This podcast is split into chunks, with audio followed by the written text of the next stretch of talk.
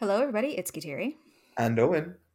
And welcome to the Soothsayers D feature episode, Justice. I said that so quickly. I did. It's because I'm getting so used to it now. I'm a professional. So did I. When you said hi, it's Kateri. I was like, I'm Eóin. I'm here too. I also exist. Yeah, this is going to be an episode on activism. Not activism either. That's a whole other episode. That's a whole other thing. Now we're going to be talking about activism, and especially in witchcraft spaces and such, because it's kind of, I don't want to say go without saying, but it's kind of a theme I find with a lot of people who are practitioners. A lot of them. Yeah, there's a lot of overlap there between activists and practitioners. I think that practitioners in general are very much so individuals who like to take control of their own destiny in life. So it fits well. Yeah. And I think even historically, like, witchcraft and activism are very, very intertwined with each other. And I think a fall short of you wouldn't believe that I am actually incredibly good at English, would you, from these episodes? Like, I like English. I did so well at that shit in school. I used the word scholastic in general conversation the other day, but you are the goodest at English.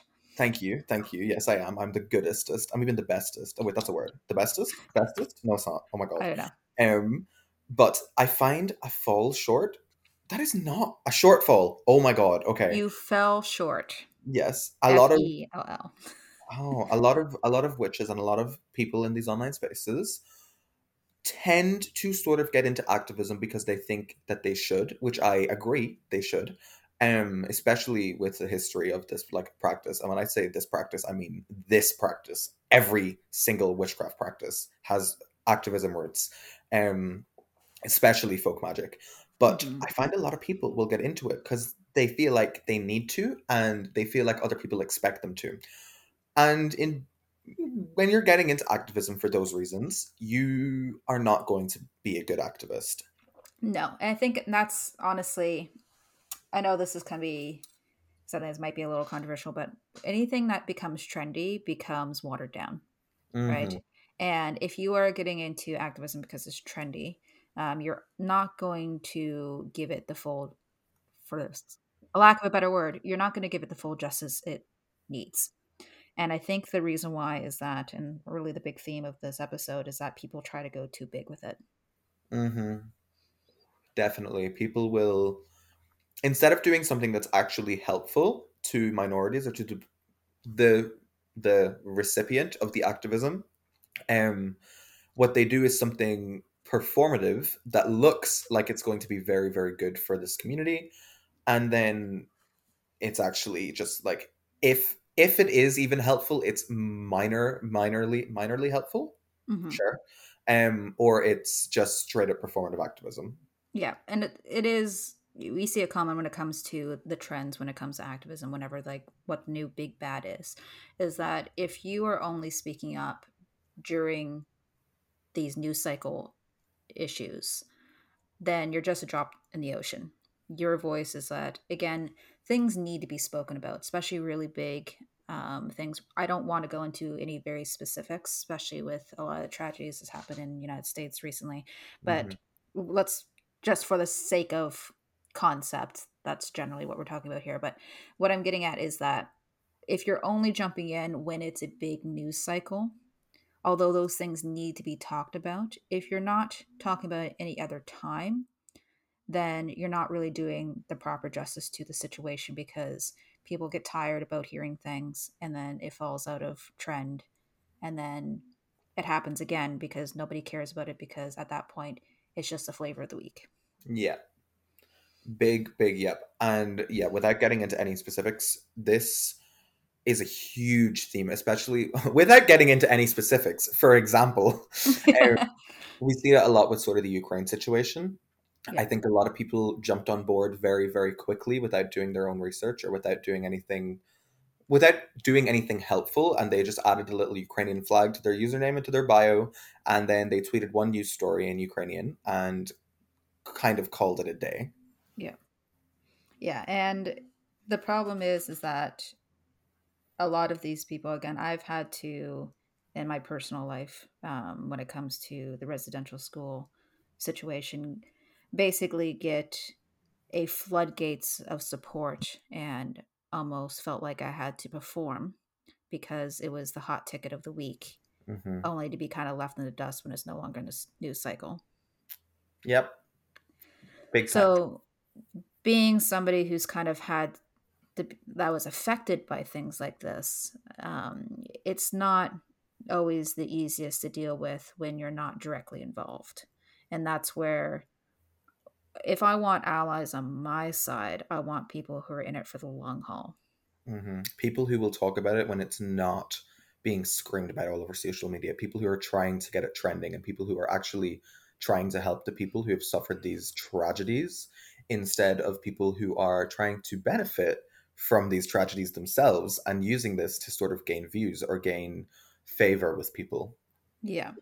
And this is where it's coming into is picking your battles. And when I say picking your battles, I don't mean it in a bad way, is that it's about finding things that are important to you and sticking to your guns and making sure that you know as much about this situation so you can make a tangible effort, a tangible difference, not on a large scale, because let's be realistic, it's not likely to happen, but you're an individual. You're mm-hmm. an individual, but who can you influence within your circle, and who can those people influence, and so forth, so like Absolutely. So on and so forth, right? Mm-hmm. Because I see a lot of people, they kind of get on their soapbox, and it's always, I'll be very frank, they go on social media about it, and there's nothing wrong with that. I think that a lot of the things that we experience today and a lot of the movements we experience today does come from social media, and it's fantastic.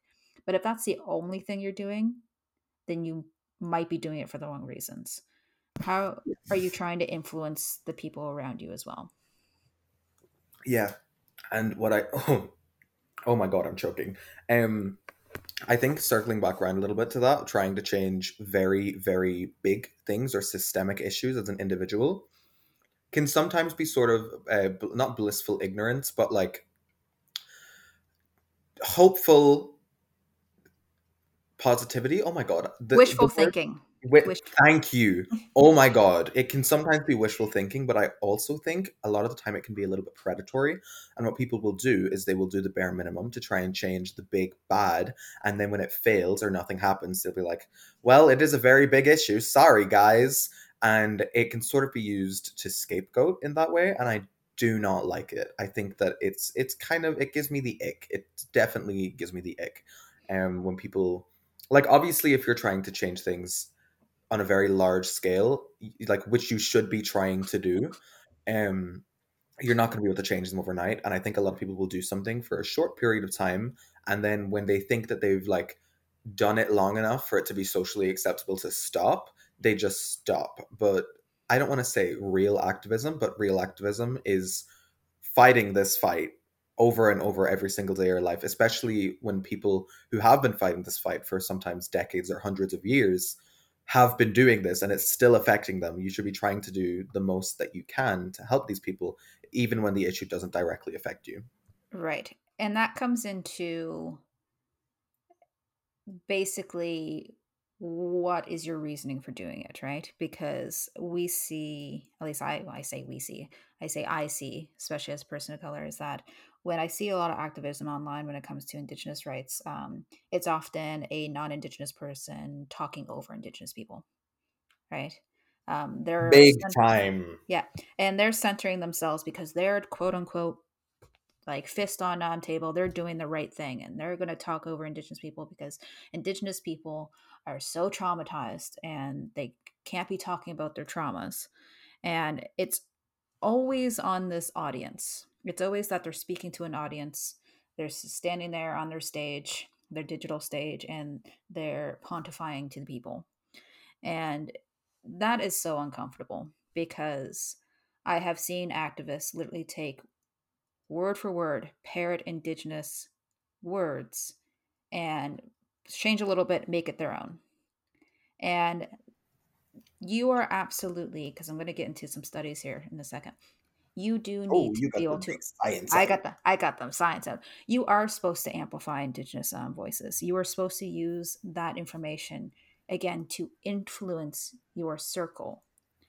Your online following is not your fucking circle. Those are the people that you are getting clicks and likes from and attention from. You are not influencing anybody. Yeah, absolutely. I think that well, people will say, what people mean when they say uplift Indigenous voices or uplift minority voices, they don't mean take these people's words out of their mouth and repeat them, because that is not uplifting their voice. That is uplifting your voice, and that is not what needs to be done. Centering yourself in these situations does not really help anybody, and using these situations to garner pity when it doesn't directly affect you is very, very gross. Yeah, and that comes into, again, if you care, and I'm using this Indigenous people as an example because it, again, directly affects me. If you see something that is happening to an Indigenous person, or Indigenous person is speaking up, you are to platform that. You are to, if we're looking at Twitter, for example, retweet that. You are to introduce people to that. You're not to take those words out and be like, I'm so sad for the poor little red Indians because they've suffered so fucking much. Because that's what I hear all the time. And these are people that are considered like activists. These are people like, I'm going to fight for this poor little dirty red Indian. And it's like, that's what I'm seeing it anytime I see those types of activist work, because they're not there to, again, uplift any voices. They're just there to say, hey, look what I'm doing for these poor, dirty people who have been stepped on. And it's gross. It's vile. Yeah, it really is absolutely vile. And I deeply appreciate your opinion on this. I'm very grateful. Yeah, and just because they're not saying that directly, trust me, it's being read that way. Yeah, because that's what I wanted to talk about. A lot of the time, it won't be as direct as that, but that is what they're saying. It may not necessarily. That is the byproduct of what they're saying. Oh my god, these words are not coming out of my mouth. I get what you're saying, and I'll be frank. Like, I'll see it in academic spaces would be like, oh, I noticed that there's no like Jewish people here, and what's that all about? And it's just like, well, maybe you should talk to Jewish people and find out instead of making this huge announcement to your social media following of how you noticed that there was no people of color here, you noticed that there was no trans people here, and you're fighting for them. Sit down, Sarah. Relax. Sit down. This is not fighting for these people. This is making yourself look good. Yeah. And that is huge. I think that is one of the biggest problems that activism in all areas of life faces. People trying to make themselves look good, or people trying to grift. Yeah. And with that being said, I don't want anybody to feel like if you've caught yourself doing this, or you're looking back, you're like, oh shit, I'm doing this. Does this make you a bad person? No. It does not in any way, shape, or form. But what it does make you is that you are a victim to the media concept of saving. Because when it comes to saviorism, and I'm not just saying white saviorism, I'm just saying saviorism in general. If we take a look at our media when it comes to our stories, our TV shows, our movies, there's always that one main character that swoops in and fixes everything. And we only know how our brains work and what our experiences are. So we're kind of the main character of our own story. The problem is that it's kind of pulling yourself out of your own head and out of your own ass and realizing that there is actually fully realized people out there. And it's not all just about you and what you can do for people. It's what you can do to help people live just a little easier in this goddamn world. Just a little bit, just a tiny little bit. And I think a lot of the time online, when we talk about activism, we talk about American activism. And obviously we should, because America is a very troubled place. And then usually I would say second to that would be European activism as a whole, and not so much individual countries and their own systemic issues. What I find a lot happen is a lot of European activists, and I say European in the general sense because I see this all over Europe and even the rest of the world in general, like Australia and Asia and other countries like this. We tend to focus a lot on America, when our own countries have issues. And I think America has become the scapegoat, I think, for a lot of our problems and issues. A lot of countries will blame America when these issues existed before America, because America is not that old, guys. And I see it a lot. I see it a lot. People not educating themselves on their own country's issues and problems, and sort of having a perfect image of their own country. Like, yes, they will acknowledge that there are some issues, but they don't really realize the extent of these issues. Like, even in terms of abortion and gay rights in Ireland, those are very recent things. And there is still a lot of stigma. So, like, for example, being gay, I will talk about what I know. Being a gay or an LGBTQ plus person in Ireland, it is legally allowed. Yes, good job, you can get married. I don't believe that non-binary gender identities are recognized. Name changing is relatively easy and cheap, relatively, compared to other countries and compared to America. But the social stigma surrounding these people and these issues, and being non-binary, or using even like non-traditional pronouns, or being non-heterosexual, being any kind of different, is very, very difficult. You will definitely, there are a lot of areas where it's not safe to express this about yourself.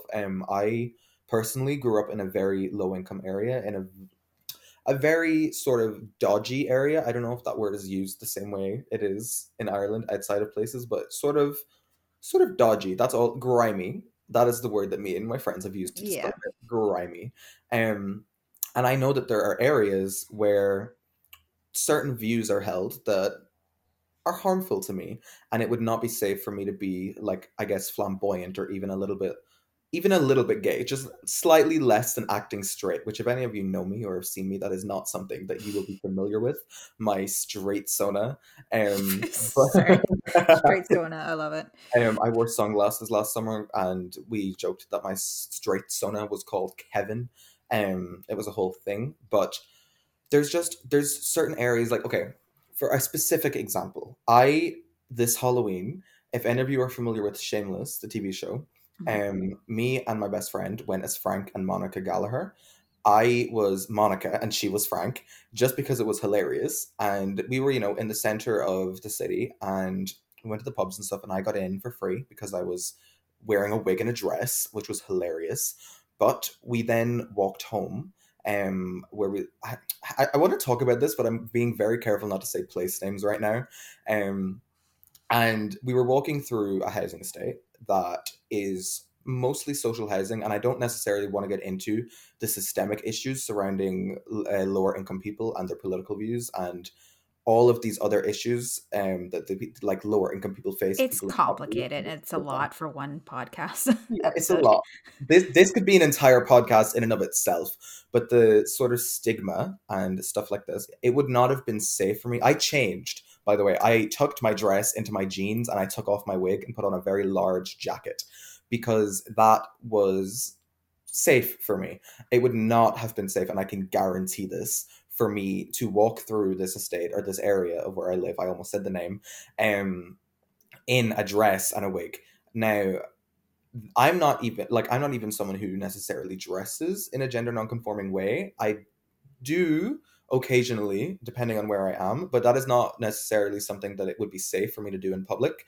And I was going somewhere with this, and I've ended up telling a very long story, but yes. Okay. So instead of focusing on this, okay, I remember now, I actually, for once in my life, have found my train of thought. Instead of focusing on these issues and making it safe for people like me or people who are in any way different, to exist in public, we focus on American issues or global issues. And I think that is a very, very big problem in Europe. And I think a lot of Europeans will agree with me or call me an idiot. I don't really care. We move. But yeah, no, it is true. Because, like, as a Canadian, I am very, very, very, very, very, very, very familiar with Americanization up here. Oh, and yeah. There's a lot of distraction. I don't watch news for that main reason, is because it's just a golden example of things that kind of go under Canada's nose. It was in a couple of weeks ago, in mid-May, the Supreme Court of Canada just issued a major decision basically saying criminal defendants in cases involving assault, including sexual assault, can now use a defense known as self-induced extreme intoxication. So basically, they can, if they can prove that they were too intoxicated to control their actions, they can possibly avoid conviction. I don't know why, but I have seen this, and I think that is absolutely insane. You should think anything, it just is, right? Yeah. But this was happening around the same time that there was big news happening in the States about abortion rights, and that's everybody wanted to talk about up here. And we don't have any issues with abortion, like federal abortion rights. We have issues with access in certain provinces, mm-hmm. right? And that is what we need to be focusing on. But people were so caught up about the possible decision that's happening in the States that things like this went completely under the radar. Yeah. We actually had something very similar recently in like regards to abortion rights. So they repealed the 8th Amendment of the Irish Constitution, I think. Oh my God, I'm definitely using the wrong words here. I think it was the 8th Amendment of the Irish Constitution was repealed, allowing abortion. And in Ireland, that happened, I think, 2 or 3 years ago. Yeah, 3 years ago, I think it was. But we are not a very large country, okay? First of all, we're not a very large country. But I believe only 1 in 10 GPs and 1 in 10 clinics actually offer these services and are educated on these services. So access is still a very, very large issue. It's now legal, but that does not mean that it happens and that it is easy for people to access. And with the abortion thing, happening in America, people were talking about that over here all the time. And I was like, guys, we are also not having access to abortion very easily. Obviously not to the extent that it is in the States in some places now, but we still struggle hugely with abortion access, and no one is really talking about it. Yeah. So I can, yeah. And that's the thing, I want to make it very clear. America is a superpower when it comes to media, and what happens in the state does have a trickle-down effect. I don't want to set the expectation and say, whatever happens in America, it doesn't matter. No, it does matter. But on the flip side of the coin is that we have issues in our own areas, and if you are American, it's actually can be just as small as what's happening in your local jurisdiction, right? Because some states have completely different laws from one state to the next. So what I really want to get at when it comes to this episode is that what can you do? And I think one of the issues, and it's not the issue, but one of the issues is that people only react when it becomes too late or it becomes a big news story, right? Mm-hmm. And that comes into what I said earlier is basically finding what you care about and sticking to your guns, because with everything I said, I don't want everybody to think that, okay, well, I don't want to step on any toes or I don't want to make it about me. I'm just going to put my hands in my pockets and not do anything. No, you still want to have that fire in you when it comes to the concept of fairness in law and justice, especially towards minorities, towards abortion rights, et cetera, et cetera.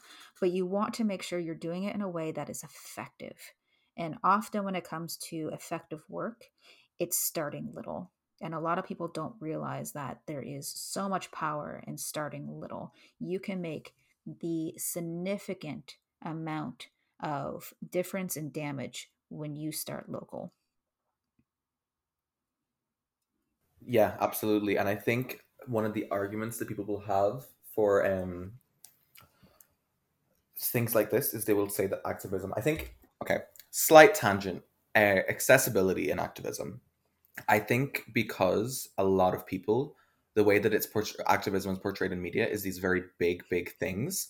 A lot of people with sort of smaller followings or just individuals themselves using social media, not as creators, don't really feel like they can do a lot. And that is not true. You, one person cannot necessarily make a huge difference. There are, of course, exceptions, but one person cannot make a huge difference. But when one person is trying to make a small difference, and 100 people are trying to make a small difference, and 100,000 people try to make a small difference, that's a big difference. Yeah. Yeah. And there's power in these numbers. And I know that you think that just because you are one person that you won't really add much to these numbers, but one person is still one more person. It's still one more vote. It's still one more form or petition signed. It's still one more dollar donated to a cause that's important to you. Even if it doesn't seem like a lot to you, it all adds up. If 100 people donate $100, if 100 people donate $1 to a cause, that's $100. I don't know why I'm talking in dollars. This is Americanization. I've Americanized myself.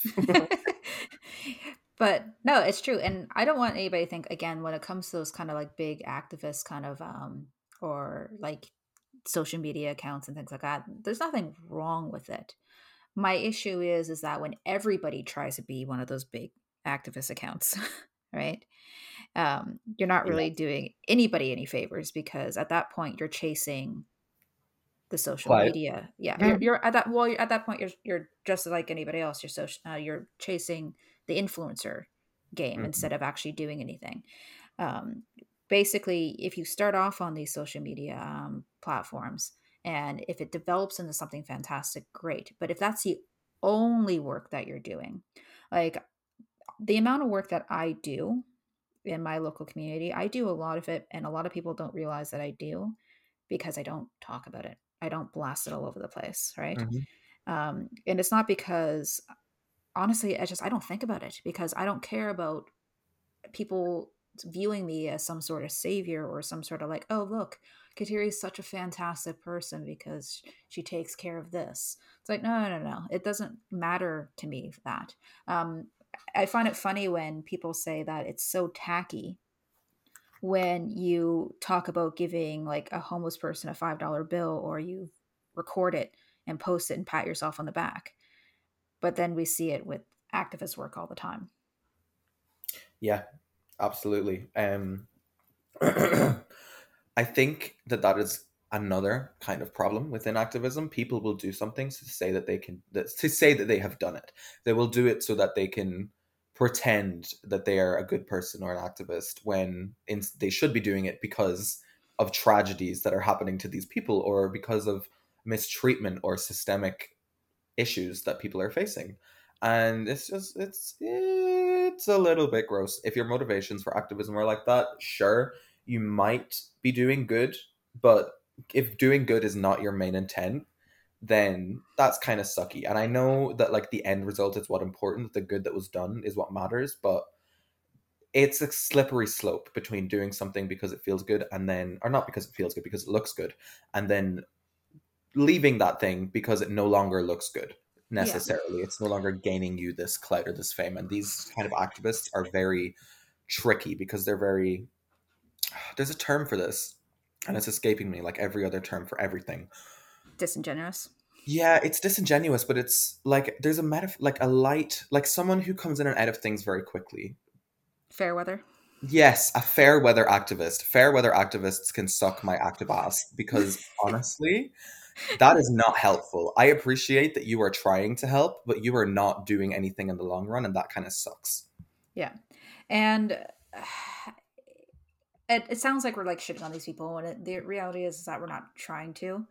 It's just that we do see they kind of pick things up and drop it quite a bit, especially when they announce themselves, I'm an activist.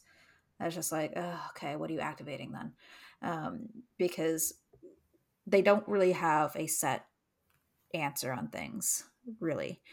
I would much rather be somebody who does activist work than announcing myself as an activist, because I don't care about titles.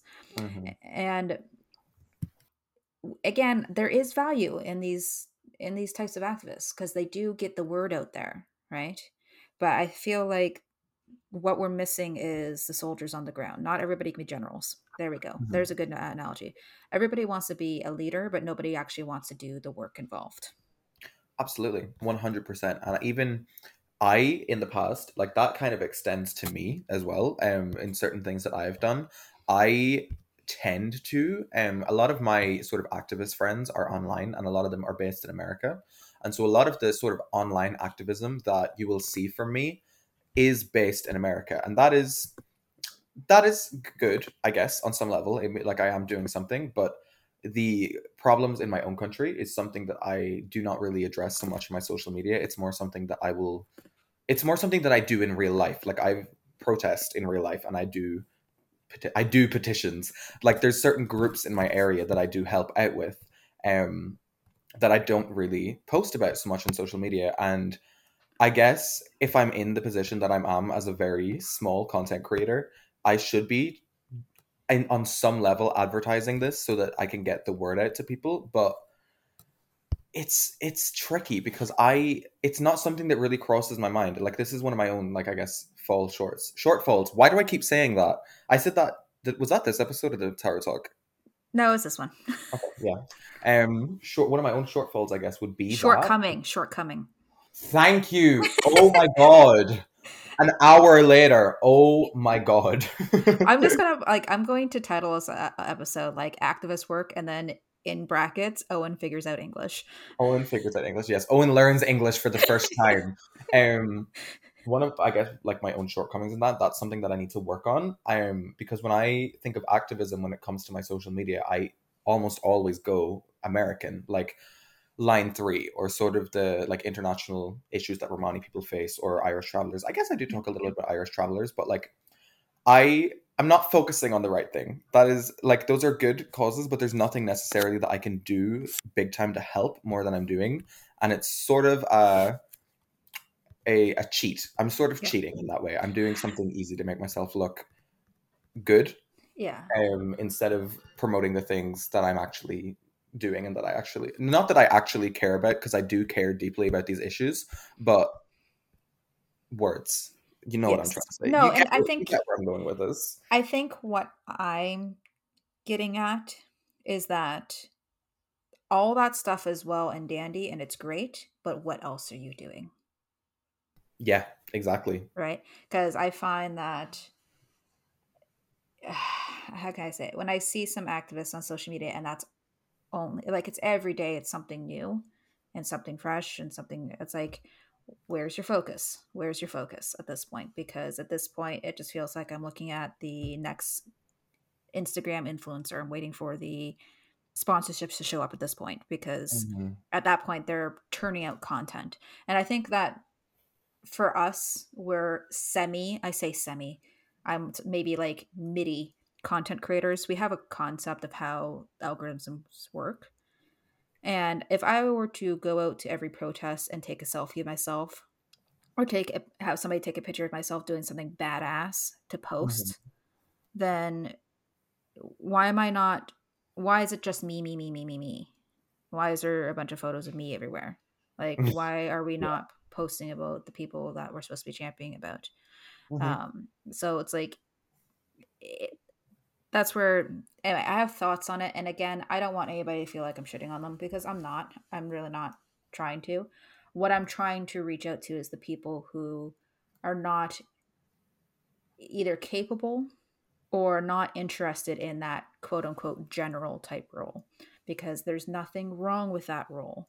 I'm just hoping that the people have the right concept and the right purity to be able to be in that role, because unfortunately, not everybody is. I would say Mercury retrograde the time where you want to be using the word purity right now? Is that where you want to, is that the when best? I say purity, yeah, that's fair. When I say purity test, you have to follow this, like, okay, here's like a 10-point questionnaire to see if you're good enough for this. Well, I don't mean purity, but you know what I mean? Like, are they doing it for the right reasons is what I'm getting at.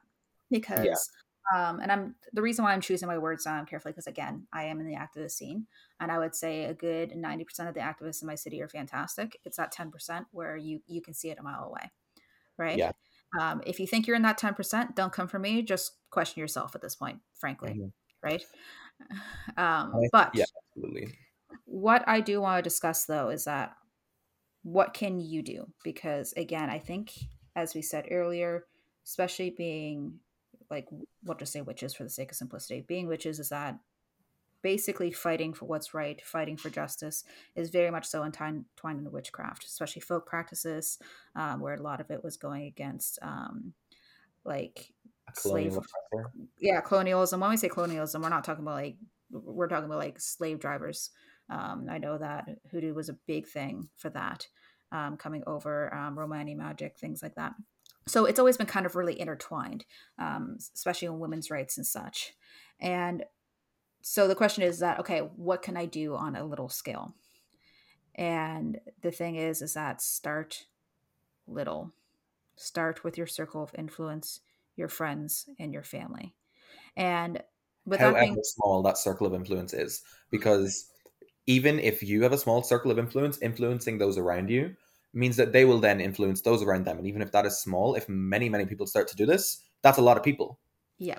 And with that being said, we understand people are in situations, especially family-wise, where it's not always the most like helpful and successful, or even safe. And this is where we're getting at, you don't have to fight for yourself. And this is where, when I said earlier, when I see, again, in my example, non-people of color speaking over and above people of color online, when it comes to your circle of influences, this is where you need to speak up.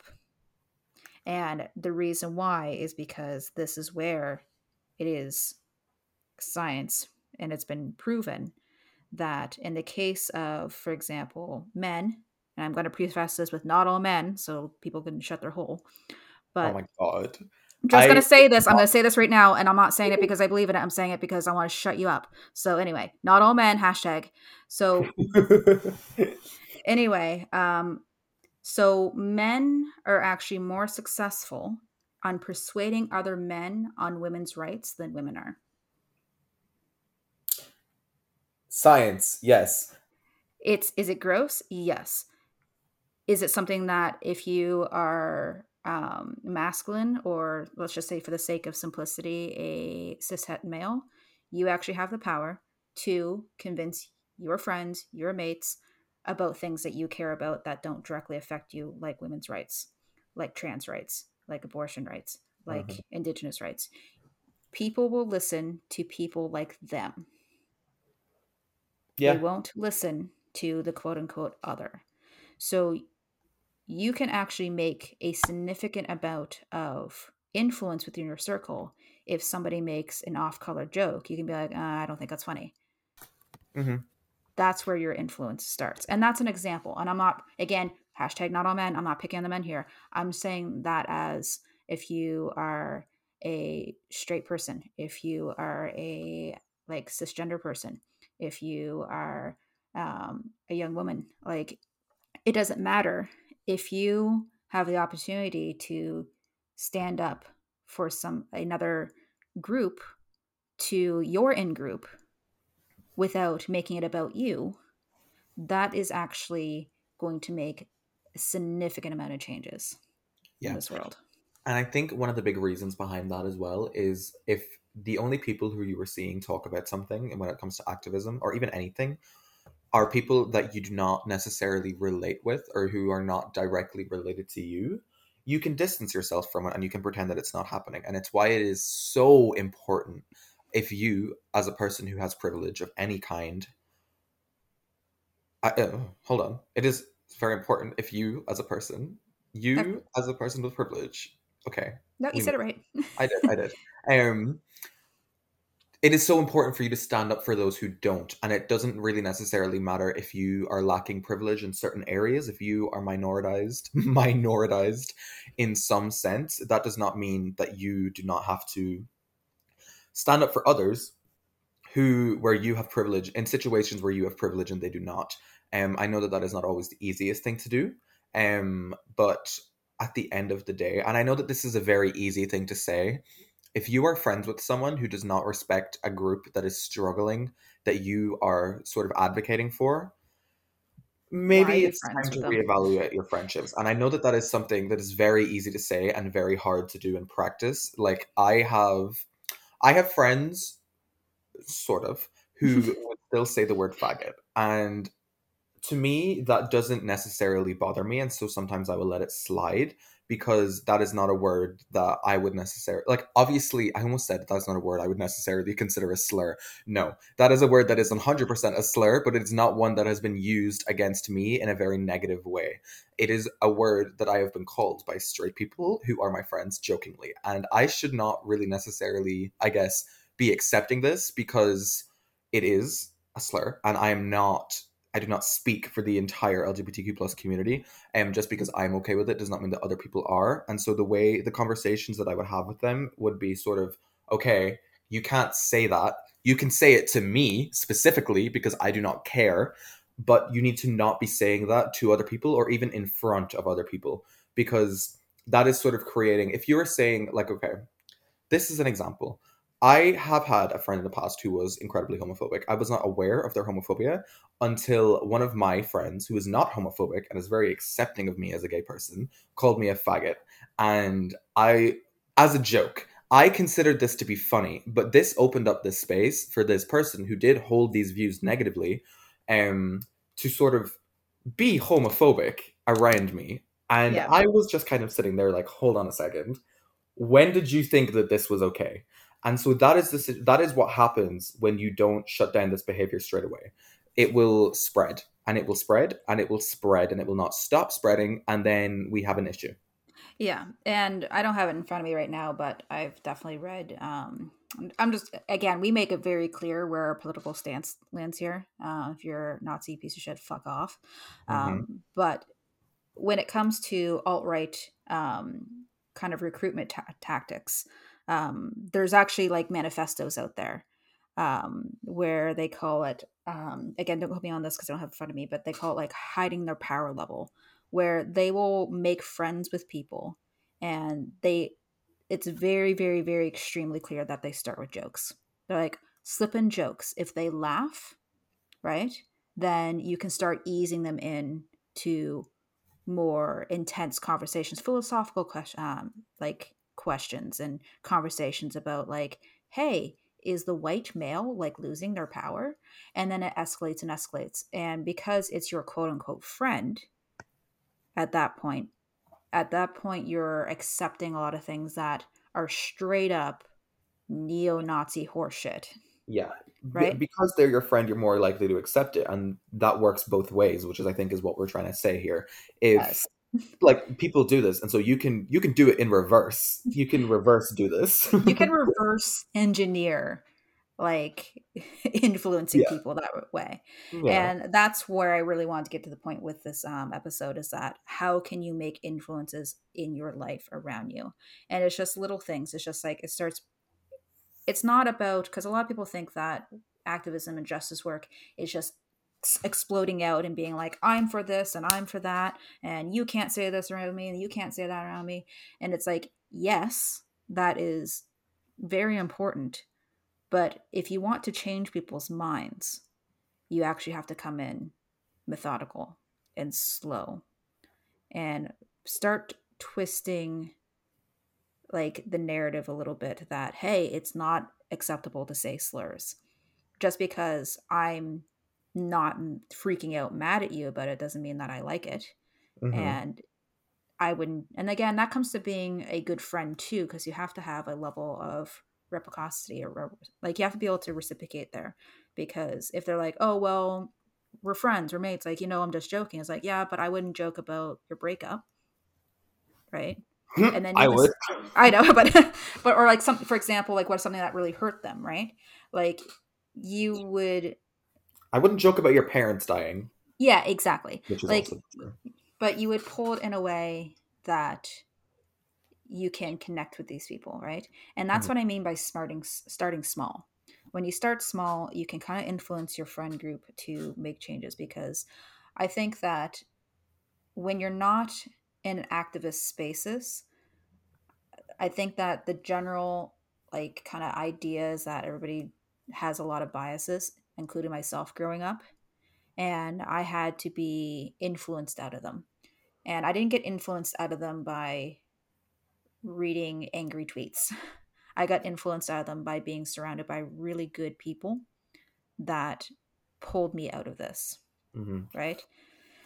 And Sorry, go ahead. No, and with that being said, and the thing is that you are almost required as a good person on this earth to continue that legacy. Mm-hmm. Yeah. Right? I would like to give an example that I would like to see for Irish people specifically that are listening to this podcast, even though we need to look at the Spotify statistics. I want to see how many Irish people actually listen to this podcast. But this happened. You can do this internationally too. If you're not in Ireland, I would still appreciate you if you did this. Mm-hmm. In Ireland, there is a lot, and I mean a lot to this day, of stigma and racism directed at Irish travelers. And I mean this this exists in all generations. This exists systemically. It is a very, very large issue that not many people are talking about in the way that they should be. And I mean this even to the example that today, quite literally today, I was in a shopping place, a shop. I was in a shop. And I was with someone who I'm sort of friends with, sort of not, like just one of my acquaintances, basically. And there was a traveler family also doing their shopping. And one of the children was running around and being noisy. And this person's reaction to that was to say, "I hate traveler children." And I was like, whoa, let's take a deep breath real quick. That is not how you're going to bond with me in this scenario. Do not say this as if I'm going to agree with you and be like, "Oh yeah, traveler children, the worst." No. Let's talk about the systemic issues in Ireland. Let's raise awareness for the systemic issues in Ireland that travelers face, and that the traveling community is forced into, the situations that they are forced into in terms of living in poverty, which almost all of them do because they are not allowed to exist. They are basically, socially, they are incredibly, incredibly distanced and isolated from the main sort of social majority. And they are treated like literal shit by the government and the people of Ireland. And we need to address this. There are some amazing... oh my God. There are some amazing travelers out there who are spreading the word for this, and it should not be entirely up to the... Oh my God.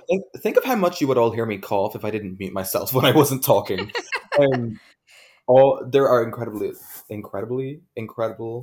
Sure, whatever. There are a lot of travelers out there talking about this and raising awareness for this, and people aren't really listening to them. And I think a great example of this is, I think... her name on Twitter is Rosemary Mahon. I will send this link to Kateri, the link to her Twitter profile, so that you can go follow her. And also, I believe it's the Traveling Lawyer is their name.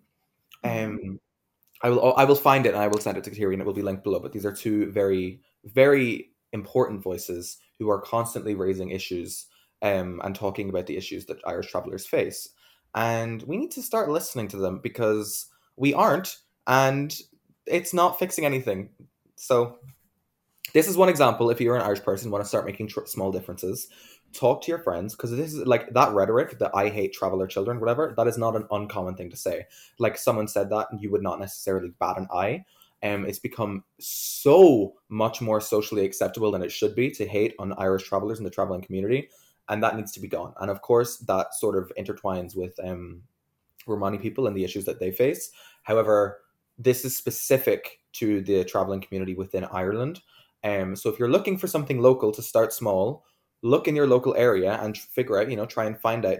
First of all, because you will need to do this, look at your own biases when it comes to Irish travelers and try and sort them out. Realize that you might be, a little bit POS. Insane, a little bit influenced by what is considered socially acceptable, even though it shouldn't. So, look at that stuff. So that is one example of a cause that you want to start locally in Ireland. Look into that. Yeah. And again, just talk to your friends about it. And what I mean is, like, talking to your friends is that I love starting conversations instead of flying in with like, "Oh, that's not right." I'd be like, "Oh, what do you mean by that?" Yeah. And that's why this was a conversation that I had. I was like, "Elaborate on that point, please. I would like you to explain that to me a little bit further." And then he kind of went, and I was like, "Yeah, exactly. You should not have said that. You definitely should not have said that. And you need to look at your own biases and need to reevaluate your life choices if you have lived your life to this point thinking that that was an okay thing to say." Yeah. And honestly, you can learn a lot about people if you just ask questions about things. And I find it's it's only always interesting when I hear people like, well, I didn't know they were like that. I'm like, you never asked them. You never asked them. You didn't know because you didn't want to know. I'm sorry, but you know. Yeah. And I want to make it very clear, like when it comes to changing, again, having your circle influence and influencing the people around you, I don't mean like getting cuddled up with like racists and sexists and all the other isms. But what I'm getting at is that sometimes I don't want to say you don't have a choice, but especially in the case of family members. And if you're young, a lot of people don't have a lot of choice, right? Or if they live in a very rural area where, God help, if you could find a like-minded friend, you kind of have to work with the cards that you're dealt. There's a tarot pun there for you, but you have to deal with the cards that you're dealt and kind of navigate around that, really, because I know that people have come across some ignorant people and they've done their best to kind of help change their mind and end up falling apart completely. And I think that comes into that sometimes people will tell you what they think you want to hear, and it's not necessarily what their hate saying this because it sounds cheesy, but it's what their truth is, right? And there's nothing wrong with dropping friends. I know that I'm talking from a wizened age at this point, but friends come and go, and it always sucks when people leave. But honestly, if you are fighting for the right thing, you're not going to have a whole lot of problems finding friends, especially like-minded friends. If somebody is a real fucking asshole, you don't need them around. Surround yourself with the people that are important to you. Absolutely. Also, one thing that I want to correct myself on, I said Rosemary McGahan. Her name is actually Rosemary Mahon. My mistake. I will link that still. I cannot find the other person yet, but I will be continuing to look. Oh my gosh. We are so prepared. Oh, we're like so prepared. The most prepared. One last thing that I want to get on my soapbox about. If you like rallies, fantastic. I hate rallies. I think they're dumb. Wait, hate what? Rallies. Rallies. Oh my God. Okay. Sorry. Yeah. I dislike them because, and I'll tell you the main reason why I dislike them. Again, I see the value in them because they bring awareness. What I don't like about them is that people show up to these rallies, they get loud, they have their posters and they take pictures of their posters, and then they ignore the issue for the rest of their life. Yeah, that is a huge problem. I think the rallies do have their benefits, but a lot of the time they are taken advantage of for clout and for posts that you can make on social media. It got to the point where I got basically invited to every rally ever by like one or two activists. And I'm just like, how do you have the time to care about all this? I'm like, because you don't. Because you don't. You don't care about it. So you find the time to look good. And that's it. Yeah. So... And again, this is just me. I'm being on my soapbox right now. But if you're the type of person that only go to rallies, no. If you are something important, like let's just say you're going to like a homeless coalition rally and you're fighting for homeless rights. Are you going to the soup kitchen? Are you making donations? Are you donating your clothes to homeless people? And somebody will say, absolutely, because they did it once 4 fucking years ago. No, what are you doing that is consistent? That's not doing. You're not an activist. If you have only done one thing. You're not an activist if you've done one thing once and called it a day. That is not activism. That is something else. That is mildly helpful at one point. But when these issues are systemic and these issues are still being faced by all of these people every single day, you donating a single hoodie to a homeless shelter, I'm sorry, that is not activism. That is barely even useful. Yeah. And it's comes into is why are you doing this? Are you doing it to soothe yourself, to feel better than other people, or are you doing it for the right reasons? Because again, if that's when it comes to, like I said, if you were going to all these rallies, then you don't really care about anything because you are actually not putting in the time to actually make any real difference. Yeah, absolutely. I do agree with that. And with that, honestly, I think I have said my piece. I will step down off of my soapbox. Yeah, and with that being said, as always, when we talk about these kind of tough situations, like I don't want to invalidate anybody, because the things that we're complaining about, on the flip side of the coin, there is value there. And if you find value in it, run with it. If you're insulted by this, anything that we said, frankly, that's probably, you have to reflect on why you're insulted by that, because if we hit a nerve, that's on you, not on us, really. If you're insulted by something we've said this episode, cope.